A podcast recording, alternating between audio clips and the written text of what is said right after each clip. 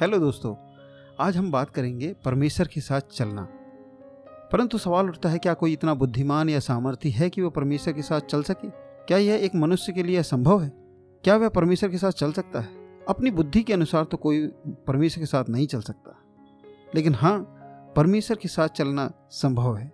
एक बार की बात है कि एक व्यक्ति स्वप्न देखा और स्वप्न में क्या देखता है कि वो परमेश्वर के साथ चल रहा है। वो समुद्र के तट पर चला जा रहा है। उस, उसने क्या देखता है कि गीली रेत पर उसके साथ एक जोड़ी और पैरों के निशान बन रहे हैं।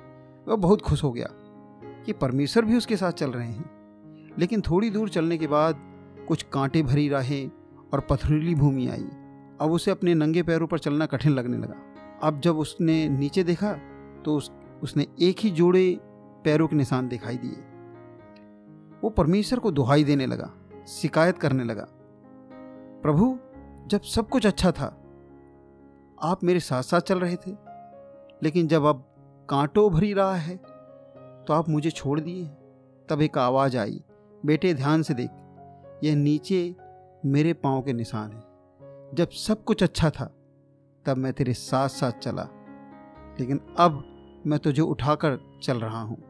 ये मेरे पाँव के निशान हैं, मैं तुझे अपने हाथों में उठाए हुए हूँ। बिल्कुल बिल्कुल इसी तरह जब हम परमेश्वर के साथ चलते हैं तो वह हमें संभालते हैं, लेकर चलते हैं, सुरक्षा देते हैं। लेकिन जब हम पवित्र शास्त्र बाइबल में पाते हैं, परमेश्वर स्वयं लोगों को बुलाते हैं कि वे परमेश्वर के साथ साथ चलें। हम देखते हैं कि उत्पत्ति सत्रह अध्याय के पहले वचन में परमेश्वर अब्राहम से जो प्रभु का एक दास था, उसे बुलाते हैं, उसको आह्वान देते हैं और कहते हैं, मैं सर्वशक्तिमान परमेश्वर हूँ, मेरी उपस्थिति में चल। कोई किसी के साथ कैसे चल सकता है? मनुष्य एक दूसरे मनुष्य के साथ केवल तभी चल सकता है, जब वे दोनों एक विचार के हों, एक दूसरे से मिलते हों, दोनों की मंजिलें एक हों। यहाँ बाइबल में परमेश्वर हम मानव को बुलाते हैं कि हम उनके साथ चलें। परमेश्वर कहते हैं कि यदि हम परमेश्वर के साथ चलें तो हम सिद्ध हो जाएँगे और परमेश्वर की आशीषों को भी पाएँगे। वह हमारी गलतियों को और अपराधों को क्षमा करके हमें उसके साथ चलने के लिए बुलाते हैं। पहला इतिहास उसका ग्यारह अध्याय और नौवीं आयत में लिखा है, दाऊद की मान, प्रतिष्ठा, सम्मान बढ़ती गई, तरक्की पर तरक्की होती गई, क्योंकि आगे लिखा है कि परमेश्वर उसके साथ था। परमेश्वर के साथ चलना हमें तरक्की और मान, प्रतिष्ठा भी प्रदान करता है। उसके साथ चलने के लिए हमें प्रतिदिन उसकी बातों को प्रथम स्थान में देना होगा। हम बातों में उससे सलाह लेना होगा। हर एक बातों में उसको प्रथम स्थान देना होगा। यदि हम अपनी बुद्धि का सहारा ना लें और संपूर्ण मन से उस पर भरोसा करें तो वह हमारे लिए सीधा मार्ग और सरल मार्ग निकालता है।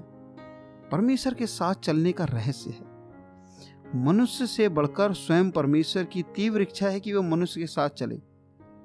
ऐसा प्रतीत होता है कि परमेश्वर आरंभ से ही ऐसे स्त्री और पुरुष को खोज रहा था प्रारंभिक स्त्री पुरुष आदम और हवा को सृष्टि के बाद परमेश्वर प्रतिदिन ठंडे, शीतल समय में, शायद सुबह या शाम को, दोनों समय में उनके पास आता था और उनके साथ पिता पुत्री का संबंध बनाकर उनके साथ साथ चलना चाहता था। परंतु मनुष्य ही है जो परमेश्वर की संगति से भागता रहा है।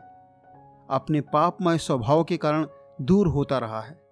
परंतु बाइबल में विश्वास के ऐसे बहुत से नायक हुए जो परमेश्वर के साथ साथ चलते थे, जिनमें से विश्वास के तीन ऐसे महानायक हुए जो जीवित ही परमेश्वर के साथ स्वर्ग में उठा लिए गए।